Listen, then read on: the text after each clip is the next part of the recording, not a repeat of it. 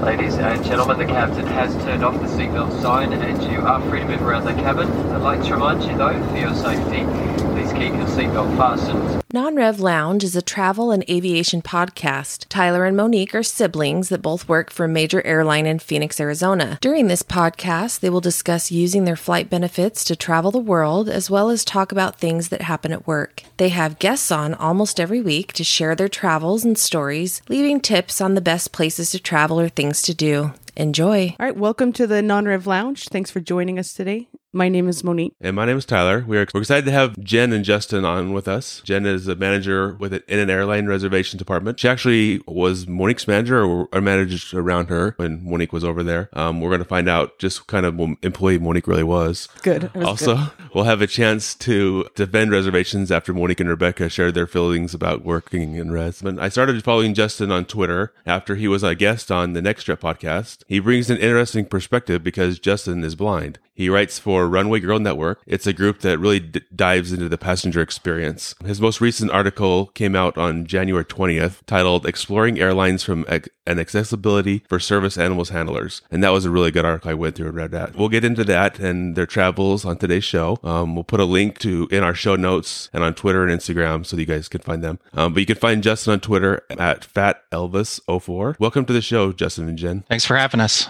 Hello. Yeah, thanks for coming on. We're, we're excited to Yeah, we are excited. Justin at least started following us from the very beginning and left, left us a good review. So we appreciate that. And um, I, I know just from following you on social media and stuff that you guys do quite a bit of traveling. So it'll be it's gonna be fun. In the pre COVID times, at least. All right, so, but let's get to know you guys a little bit better.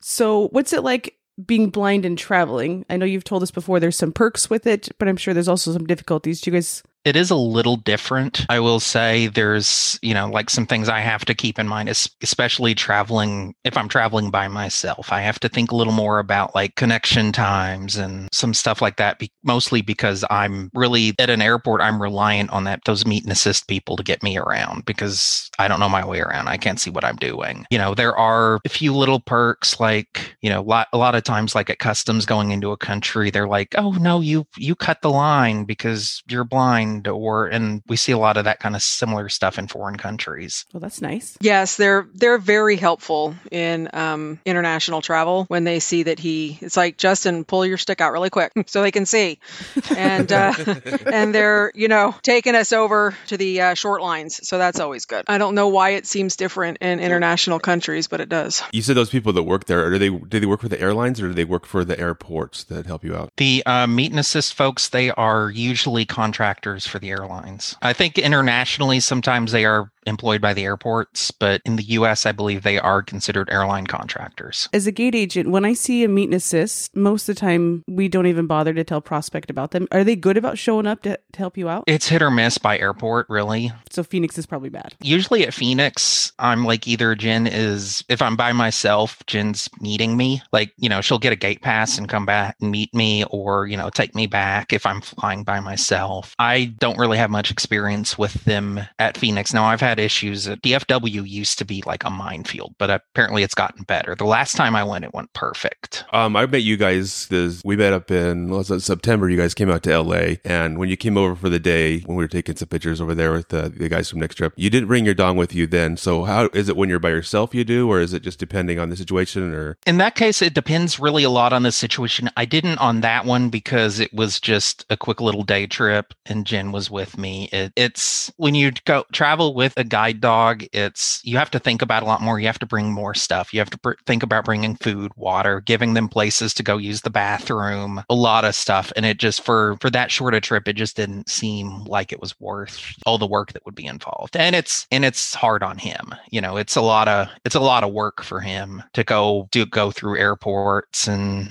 sit on a plane and all that kind of stuff. when you travel with him, like you, you go into this with your article, and then you were on the next trip explaining all this with him. But is it bringing bringing the, the guide dog when you go on these big trips, when you go to Europe or something, is that ever an issue with? I mean, when you take a dog to Hawaii, you got to quarantine them, but being at the service end, was it very different? It's a lot of paperwork. I've never done it, mostly because A, it's a ton of paperwork because you have to get blood work and a vet check and all sorts of stuff. And really a, a long haul flight with a, you know, making a dog go on like an eight, nine hour flight just doesn't seem right to me because you know, that's a lot of time for him to sit and and not be able to go to the bathroom. We've done like the DC Phoenix trip. Was that a nonstop? trip? That was a nonstop. Yeah, right, yeah, it was. PJ, poor PJ. So you could, if you ever see us at the airport and we're just hauling butt, got PJ, it's because he's giving the signals that if he doesn't reach a pet relief station pronto, we might be in trouble. So there, a lot of times when we come off a plane, we're just picking up stuff and basically running to pet relief. It's it's hard for him to to go over what four or five hours. Well, that's good because there's people who who don't run. Yeah, I mean that was probably a four or five hour flight, and we're you know we come in, we're coming in. Of course, we come into like a thirty or something like that, you know, way at the end, and he's like, you know, he's getting really fidgety, so I can tell he really needs to go. So we were basically running, you know, out past security through baggage claim into that outside pet relief area they have to get him there before we even go went and grabbed our bags. Yeah, eight thirty would be pretty much as, as far as you could get from either yeah downstairs or by B two where they have that pet, pet relief area. Yeah, and at that point we were just like, we'll just go outside. Well, when I'm with my wife, she does the same thing. She get off the plane and she's running to the bathroom,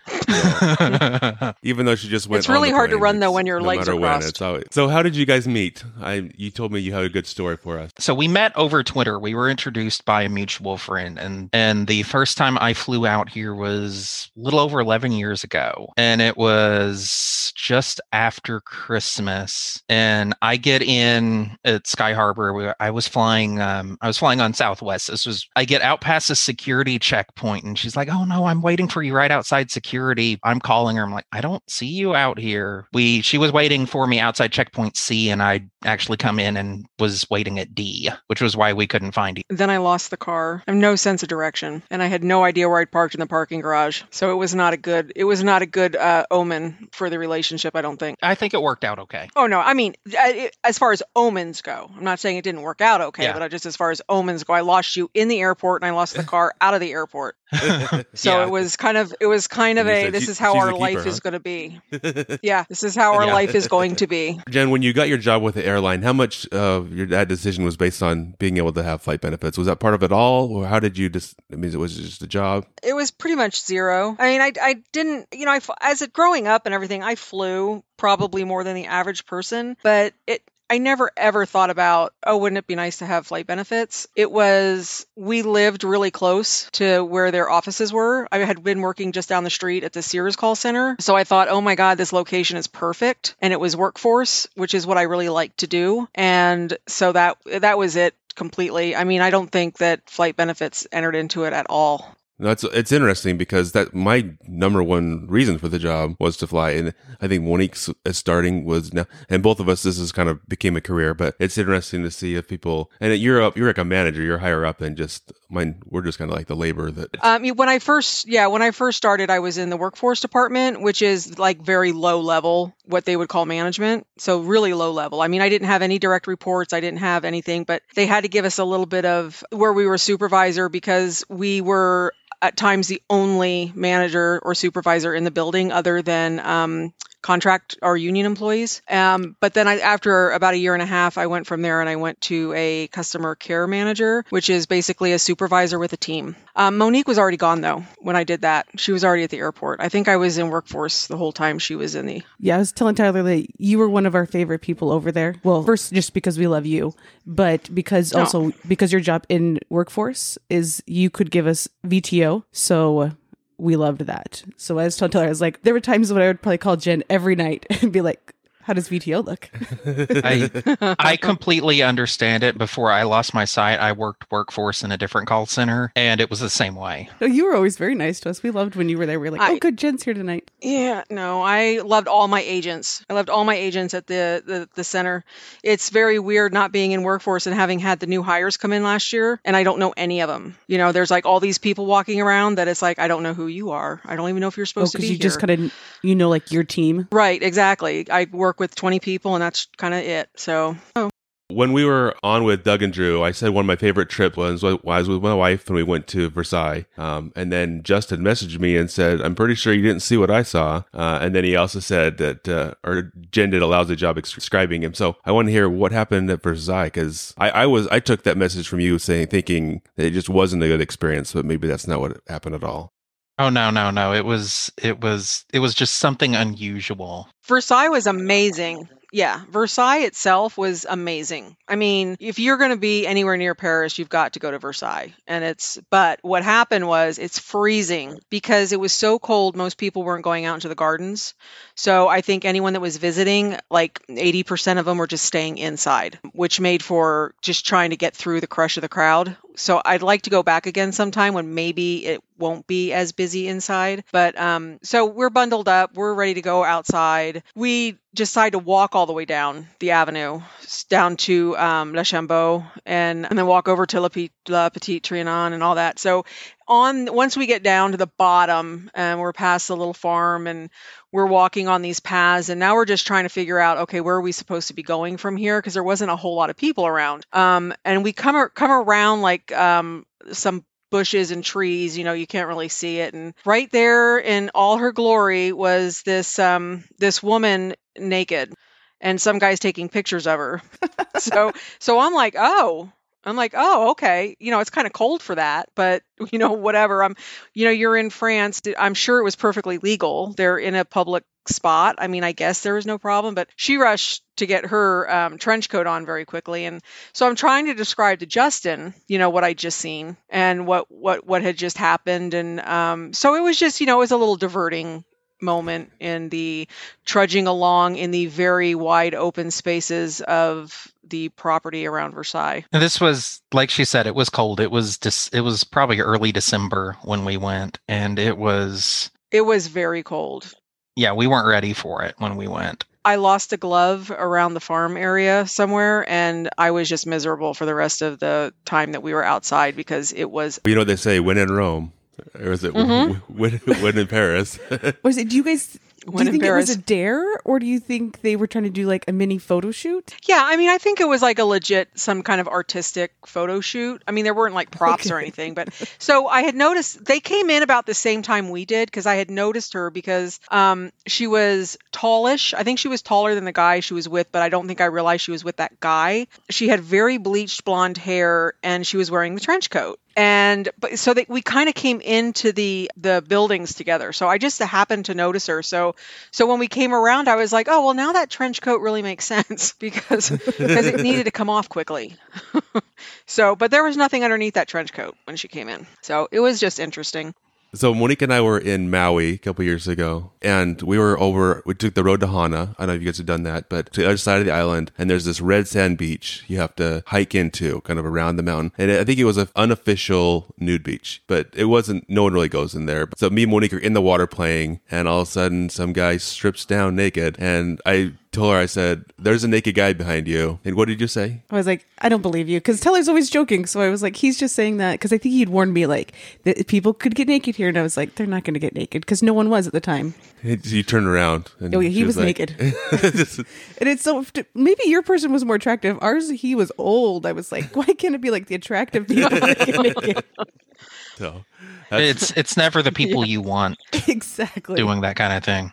But this that was like an unofficial nude beach. You guys was out. I mean, that's a very popular, probably like said, very busy area. I remember when I was there with Katie. That's a that's a ton of people. Even our our time was cold too. I think it started to, as something that everyone should do. The one of the things that I don't know that if a lot of people realize about international uh, destinations, uh, with Justin being blind, so you know he's like a lot of the museums and government, you know, or state, you know, I'm using air quotes here, state owned museums, anything like that, galleries, he is able to get in at no cost, generally speaking.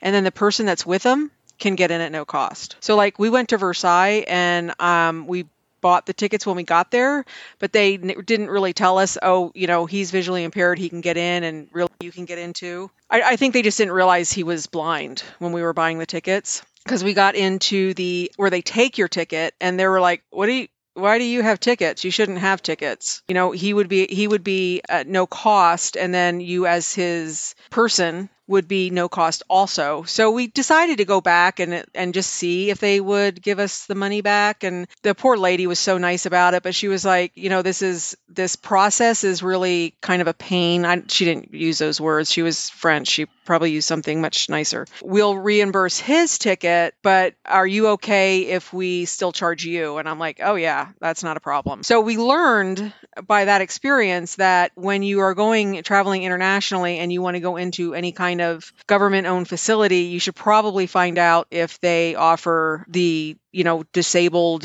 whatever you want to call whatever they call it but it's almost every international place we've gone they've had that yeah like this like and you know the other thing i was thinking of was like when we went to in london when we went to um, tower of london when we booked that special tour that mm-hmm. um, they offer that you get to touch things tour that oh, cool. was you know, I don't think we paid anything extra for that, and it was just no. sent. I think you just sent them an email and, and set it up. That that I I found that, um, and and probably because I just don't look for that kind of stuff here in the states, so I'm like, oh, the international destinations are so amazing that way. But if you just give them a heads up that you're coming, they are they just really bend over backwards to try to do something that makes your trip a little more special and something a little different than just having someone walk around well, that, that's nice that they do that because talking to my wife and she said it would be so sad to go to these places and not be able to see the things because that's what you know we could do. So that's nice that they have things that um, anything they could do to help make that more enjoyable. Yeah, the at the tower they had a like a little um, replica of the of the like the scepter that when you know they're getting crowned and stuff for the official en- engagements and things yeah. that Justin could actually hold and kind of feel this so that he could get a sense of what it would look like. Stuff like that was really nice. That's cool. That is really cool. And then remember, like at, at Westminster Abbey, they, you know, when we just happened to show up at the same time they were doing a guided tour, and our guide for us was like, we usually don't let people touch the crypts or you know all this stuff but but we're gonna let you and um they like jen you can too because you know you're with him. So you guys were sitting there touching stuff and everyone else was watching you guys do it?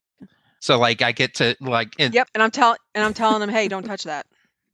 You know they're like oh look at all the intricate carvings and then like i get to actually touch it and feel like okay this is really really cool.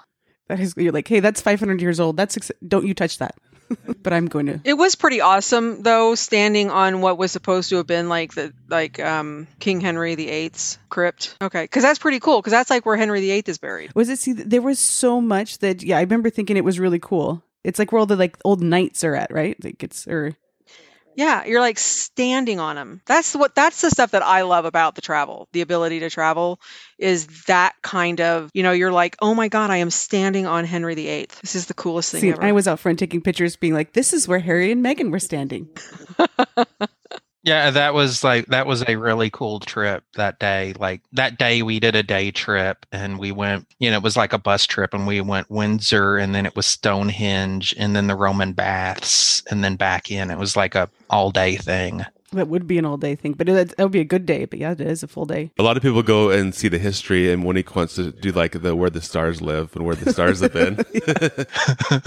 it's pretty neat to walk around Westminster Abbey though, because there's so many people. Like, there, one of their most recent um, burials there was Stephen Hawking's um, who is not re- religious at all, but they went to his widow and asked permission to put him in the same area where some of their more illustrious uh, scientists are buried. So it's really neat because they've got like Poets Corner in there, and then they've got like where all the science, the scientists, sciency kind of people are buried and you can just go and and you're like i know that name i know that name. So like i think i weren't that what they said justin? Like stephen hawkins is like the latest one? Yeah yeah they don't have a whole lot of room left yeah i think it was one of the more recent ones. And i think he just died like earlier that year when we went yeah, he hadn't been gone very long. Yeah, I would say that with a lot of the stuff over in England, even if you don't know the history really well, there's just so many names that are just big names that everyone knows. That you'll see those around. Yeah, like you said, yep. either the St. George Chapel or over Westminster. All right, but I want to hear. So you guys had a trip to Barbados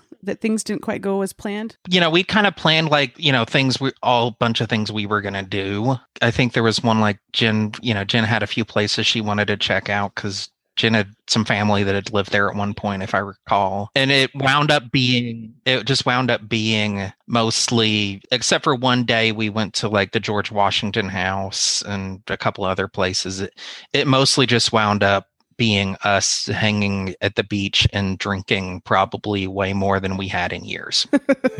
It was probably one of my more arranged trips, like planned out what we were going to do. And then we got there and it was just like, yeah, none of that's happening. Because that was when we were, that's the trip we used like our guarantee thing for. That was the like, that was right after we'd done Paris and had frozen our butts off there.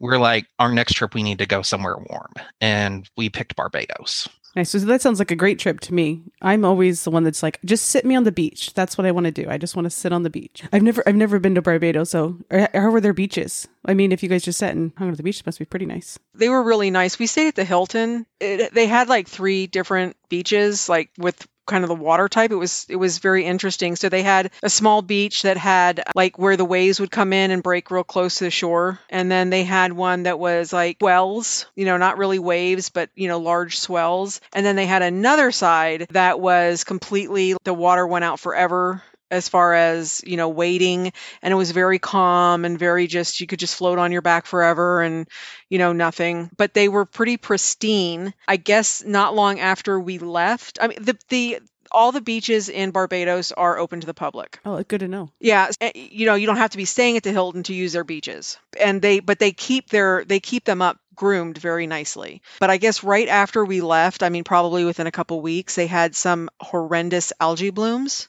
all across like a lot of the islands and they were just really bad. So you have to be careful because it basically rendered most of the beaches useless. And then they get really bad um, sand fleas. Yeah, so it, it can be really unpleasant, I guess, if that if an algae bloom's going on. But we we went, it was perfect. That's why I, I went a, on a cruise, and so my wife and I stopped. That was one of our stops. We had a great time. We didn't we didn't get to see the island really, except for that the one beach we went to, and we snorkeled there. But I know that my wife said she wants to go back. She had a good enough time on that one island that she wants to go back. It actually is a very nice little resort. And then at the end of the driveway, there's a blue shack that sells fresh fish sandwiches for like a dollar. And I highly recommend making the trek to find this guy and get some of those sandwiches. As soon as you said that, Tyler and I both just turned and looked at each other, their eyes big. We were like, ooh.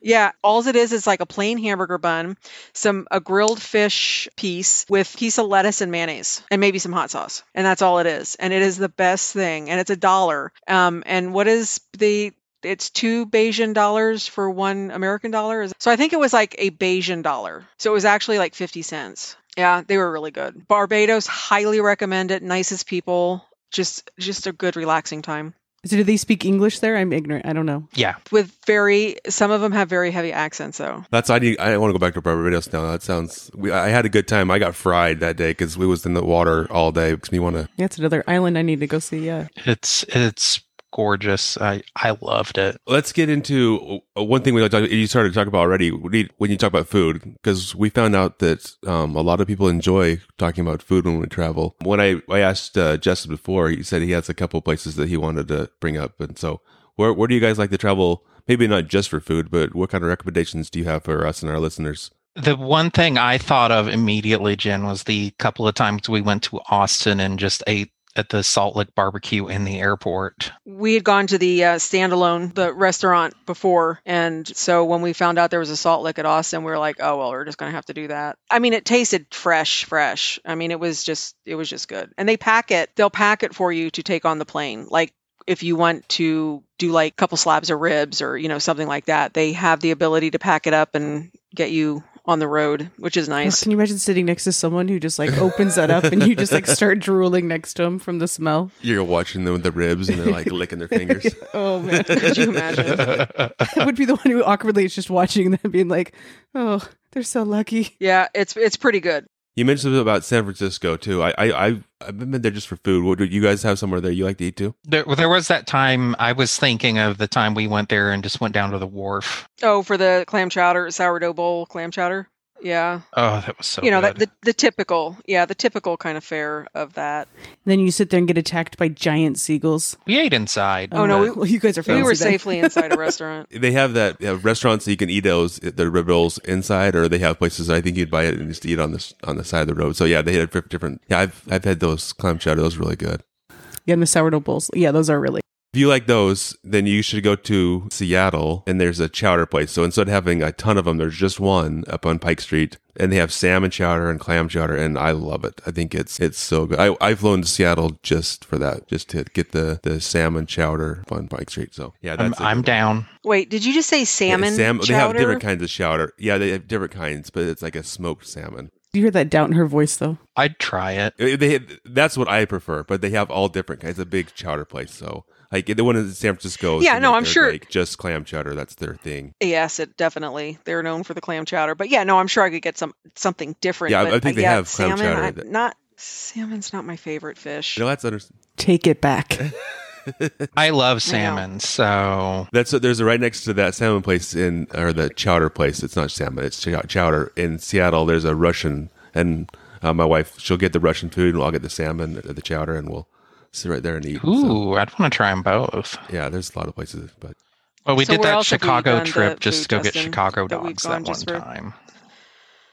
Oh, we're for the for the Chicago dogs and Oh, yeah, the yeah. um, popcorn. So we were going to ask you about London, and we you got we kind of got into it already when we were talking international stuff. So I'm not sure if if there's more that you guys. We talked a little bit about London. Now there is a blog post I'd written about it for a friend's blog that talking about my experience that if anyone wants to look, you just Google Kane Adventures Blind American in London. And I've got like a thing breaking down like a lot of what we did on that trip and the experiences we had and a lot of that kind of stuff. Okay, yeah, we'll have to put that link in our stuff then because that would be interesting to. to yeah, read well, I too. want to go read it. Yeah, I'm, Yeah, and then um, you know, like part of it was like some of those were a f- one of it was like we went and the last night we were there, we had dinner with a few friends of mine that I know from over there, including the woman who runs that the blog I posted it on. Had some amazing Indian food that night. Oh yeah, it was really good. But yeah, we've also like Dublin we've done we've done twice. The first time was just like it was our first international trip and it was like, oh well, let's go do something, you know, kind of it's a good way to stick our toe in the water, I guess. We did a that walking tour that was really nice that first time, but the second time we did 2 days worth of when we got there like our first 2 days were just bus trips that we took like like that one we were talking about in London. That first one we went to um the first day we went out to Newgrange and the Hill of Ter- uh, Tara, and the second day we did a trip out to the uh, Cliffs of Moher, and they were just both really, really great trips. Was it cloudy on your day when you went out to Cliffs of Moher? Yeah, it was overcast and it actually uh, did rain off and on a little bit. You know, not heavy rain, but like drizzle off and on the whole time. But it was still, you know, pretty awe-inspiring. You could it lent for maybe a little bit more drama on the cliffs actually, with them being a little shrouded. But uh, no, they were great trips. When I went, yeah, it was so cloudy you couldn't see anything. That my friend and I made like a pact that we were going to go back and make sure we could see it in the like at least some kind of sun so we could actually really see him because yeah you Mhm. could tell it was going to be beautiful but we were looking for like the harry potter cave and you couldn't really even see that so we were kind of disappointed Yeah, no, it um we there was enough clear that we you could see the like if you would stand on kind of the one end of the um, walkways and then look down, you could see pretty much the whole cliff area that you'd want to see. I a lot of times I make Justin go kind of what I call mountain goading So like when you when you're going up to the cliffs, you can either kind of veer off to the right or you can go to the Yeah. left, right? So we're we're walking there and I'm like, let's go to the left. So as you're going up the left, um, the pathway ends up being like a rocky, uneven path. So I'm like, it's okay, Justin. Just you know, you can mountain goat this. And he has a great center of sense of gravity. I mean, like his center of gravity is good. So he, he I don't think he's ever fallen. I, I'll take him down some really iffy areas, and he's always very good about playing along. But when you're going down by the cliffs, it it does. You, I'm like, okay, now you're going to have to kind of climb over this fence here.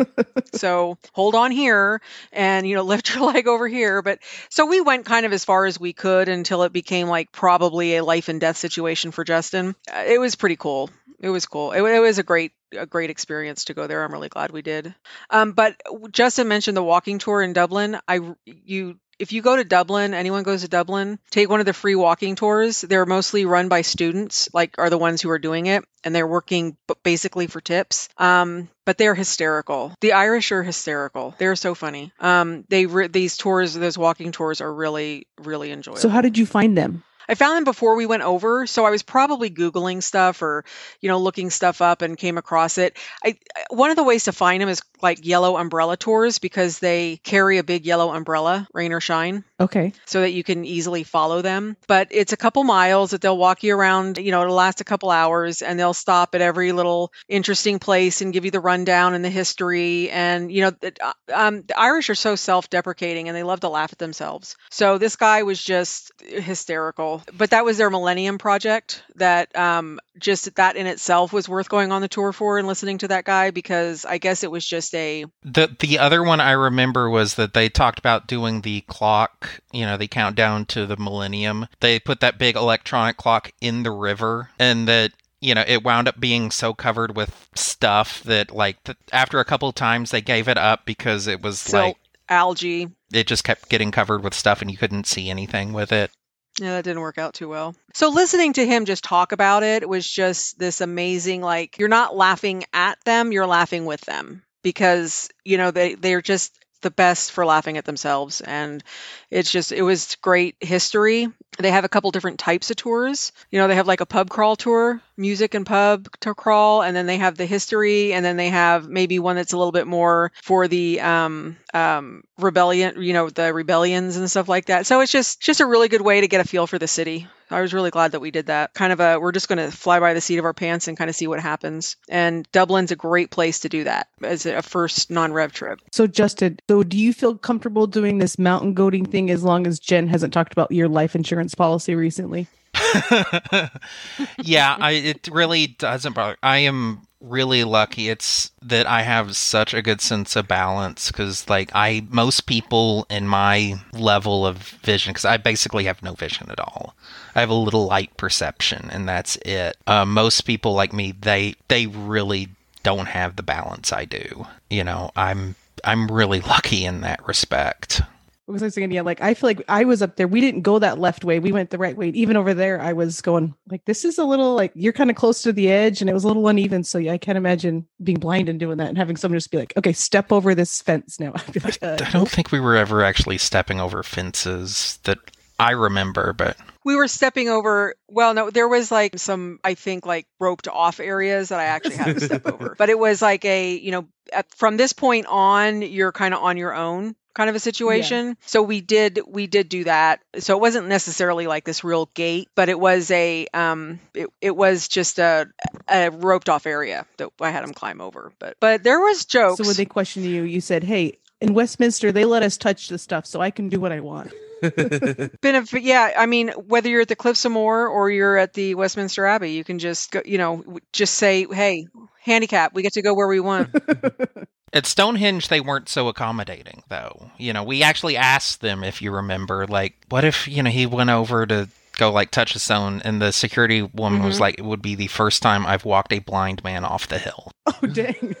But, but but she was going to do it she was very nice yeah, though. yeah, but they, they, they actually have, like, replicas of the stones down, like, at the visitor center that I could actually, like, touch and pose with and stuff like that. And then they had, like, in the visitor center like little models of of it so you could actually like feel how how it's laid out So the we we went to the Grange. That you go into there, and you know it's all made out of stone, but the inside is basically. I mean, it's not like hollow, but you know there's pathway. There's a pathway. There's a center where it's like this very large cairn type of. Um, but Justin, you know, I mean, he went in there, and you had to almost crawl through some spots. It was so low. But yeah, I mean, Justin is really game for doing anything that I think I'm like wanting to do, he'll give it his best shot. We really haven't not had any issues of not being successful in, in trying to do something. I mean, we're not climbing mountains, but we're pretty much going where we want to go and seeing what we want to see. I mean, you know, with that one, I did have to be careful because, you know, like you said, in that tunnel, there were some low parts where, like, I needed to duck my head or, you know, I was going to bonk it on something. But it was in, you know, it was a tight little squeeze. But just the experience of getting to go into a place like that and, you know, hear about how, like, on the winter solstice, the as the sun comes up, you know, it shoots down through that tunnel and lights it up. And I was like, it's so cool just hearing about that kind of stuff. You know, I was thinking, like, at the Hill of Tara, you know, they had the, what, what was it they called that stone? The, yeah, the, one like, stone or if you were going to be like the true king of Ireland, suppo- the, the legend was if you touched that stone, you, the,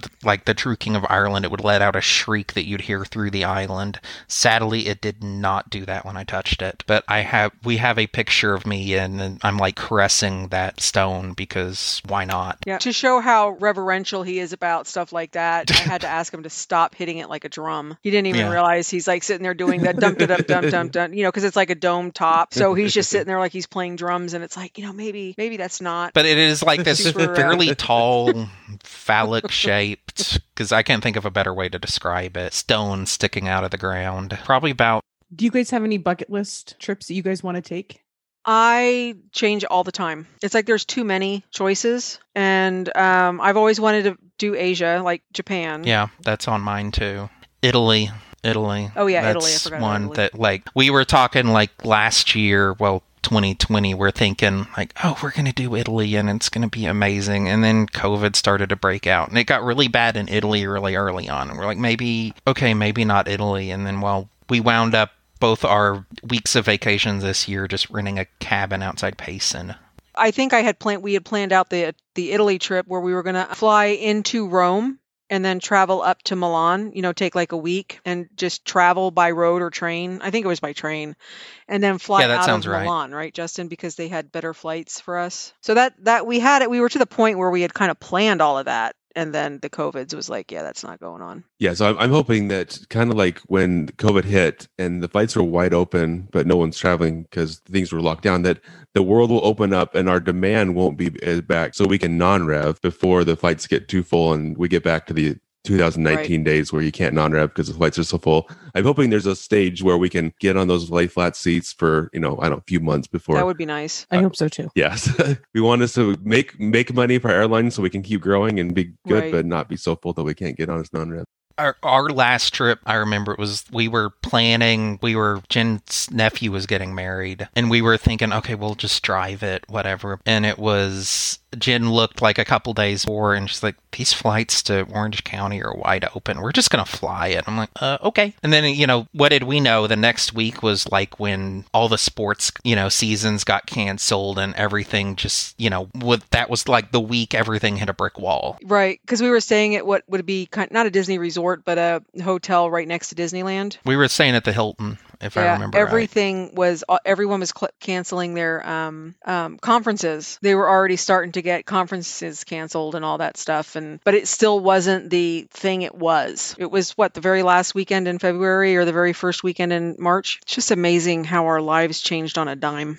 Yeah, because I remember being at the airport and we honestly didn't know if the government was just going to shut us down for like two weeks or not. Like it was one of those rules. it, was it wasn't uncommon to work flights with only two passengers on it. It was kind of crazy when things really came to a stop for a little bit. Yeah. Yeah, life changed so fast. Hopefully, we can get back. So we, we like to end with kind of a quick tip, that something we you heard, we talked about um, from the show. So I'll give mine, and we'll go around and each give ours, if you would, uh, just a quick. So my first one will be travel with a blind friend. I think that's a good idea. You get a Yes. good perks from that.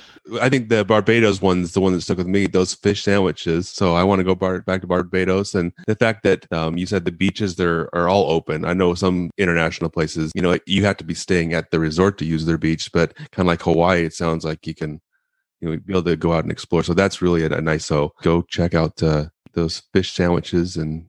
In Yeah. Barbados, that's, that's that's on my list now. Things I want to do. So I'd say, I guess my tip would be from my experience when I went to Ireland, like I said, the Cliffs of Moher were so cloudy and we only had, I think we were there for three days. So we had to go that like on the second day or whatever, because I just, we didn't have more flexible. So I'd say, yeah, give yourself maybe even a, a little extra time so you can go over there and maybe plan a day when it's not cloudy so you can actually see. Yeah. Um, for me, I think the tip I'd give is just something we've learned from our travels and me being blind. It's don't be afraid to look. If if you have places you want to go, don't be afraid, especially internationally, go look look at their websites and see if like they have special things they'll do for anyone with a disability and take advantage of those programs if they have them. Because like you know like that touch tour we were talking about that we had at West Tower of London. Yeah yeah, or you know, you know, some things like that. It's just really cool to you know look, see what's available, and take advantage of those kind of things if they're available. My tip would be that no matter where you travel to, just plan on doing a lot of walk and take appropriate walking shoes because the only way to see something different is to like be on the ground and just walking around and take make sure you just kind of leave a day for that because that's like my favorite part of a trip always. Like when we were talking about with Westminster Abbey, we just happened to be right there and we're like, oh, let's go do that. You know, it wasn't planned. We were just in that area. And it was, I think that was when we were at Buckingham Palace and they had that parade thing going when we were there. You remember the big horses and all that stuff. Then we went and grabbed lunch. And then you went and looked, oh, Westminster Abbey's like right here. And you love old churches. So we're like, I love old okay, dead let's people. go do that. And, and we just happened to get there when like they had a tour, a guided tour starting in 20 minutes. So, you know, you kind of just have to learn sometimes to just roll with the punches. Well, I would agree though, because when we were in Dublin, we were just walking around and we found a couple of their parks that were beautiful. And so we spent a good couple hours just walking around these parks, exploring the parks that are right downtown in Dublin. And it was one of our favorite things we did. So yeah, I agree. But it's just walking around, just seeing. Another one I think of, like when we were just exploring that neighborhood where that Airbnb was, where we were the first time, and we we found this pub that was like the second oldest existing pub that had been open. They could trace it back to like what 1650, the Blind Horse Pub. And you know, I'm sure it wasn't like the original building or anything, but it was. But it had been like continuously running since like the 1650s. Uh, it was Bleeding Horse Pub. Yeah, I was going to say I thought there was something about blood. It was yeah, it was the Bleeding Horse Pub, and it was just we just sat, we just went in, you know, we were like walking around, and we are just like, oh well, well, let's pop into this place, and we had lunch, and you know, we get looking, and it's like, oh, this is like the second oldest pub in Dublin, and like this is really cool. You know, it was just like a something we just stumbled across that just happened to be a couple blocks from the Airbnb where we were in. Uh, those are all really good tips. Thanks for sharing those with us. Thanks for being with us, guys. This was really fun. Everyone, go check out Justin's work on Runaway Girl Network, and you can follow him on Twitter at Fat Elvis04 as well. Yeah, that was good. Yeah, thanks for having us. Yeah, thanks Justin and Jen for coming on. This has been a lot of fun. This has been some great topics and got me thinking about places I want to go. Next week we have our friend Katie from Australia on with us. It's going to be another great show. She's worked for a number of airlines out of Australia, but based in the states and all over the world actually. And so she's non-revved and been some fun places and made a, made, been to a lot of cool places. So so we'll see you next week. This was really fun, guys. Thanks for coming on with us. This has been Non Rev Lounge. Thanks for joining Tyler and Monique. You can find them on Instagram and Twitter by searching Non Rev Lounge. Also, you can contact them at nonrevloungepodcast at gmail.com. They would love to hear from you. They are always looking for ideas to make their show better. If you are enjoying this show, please think about leaving a review or rating so other people can find this show. Thanks for joining us. See you next week and safe travels.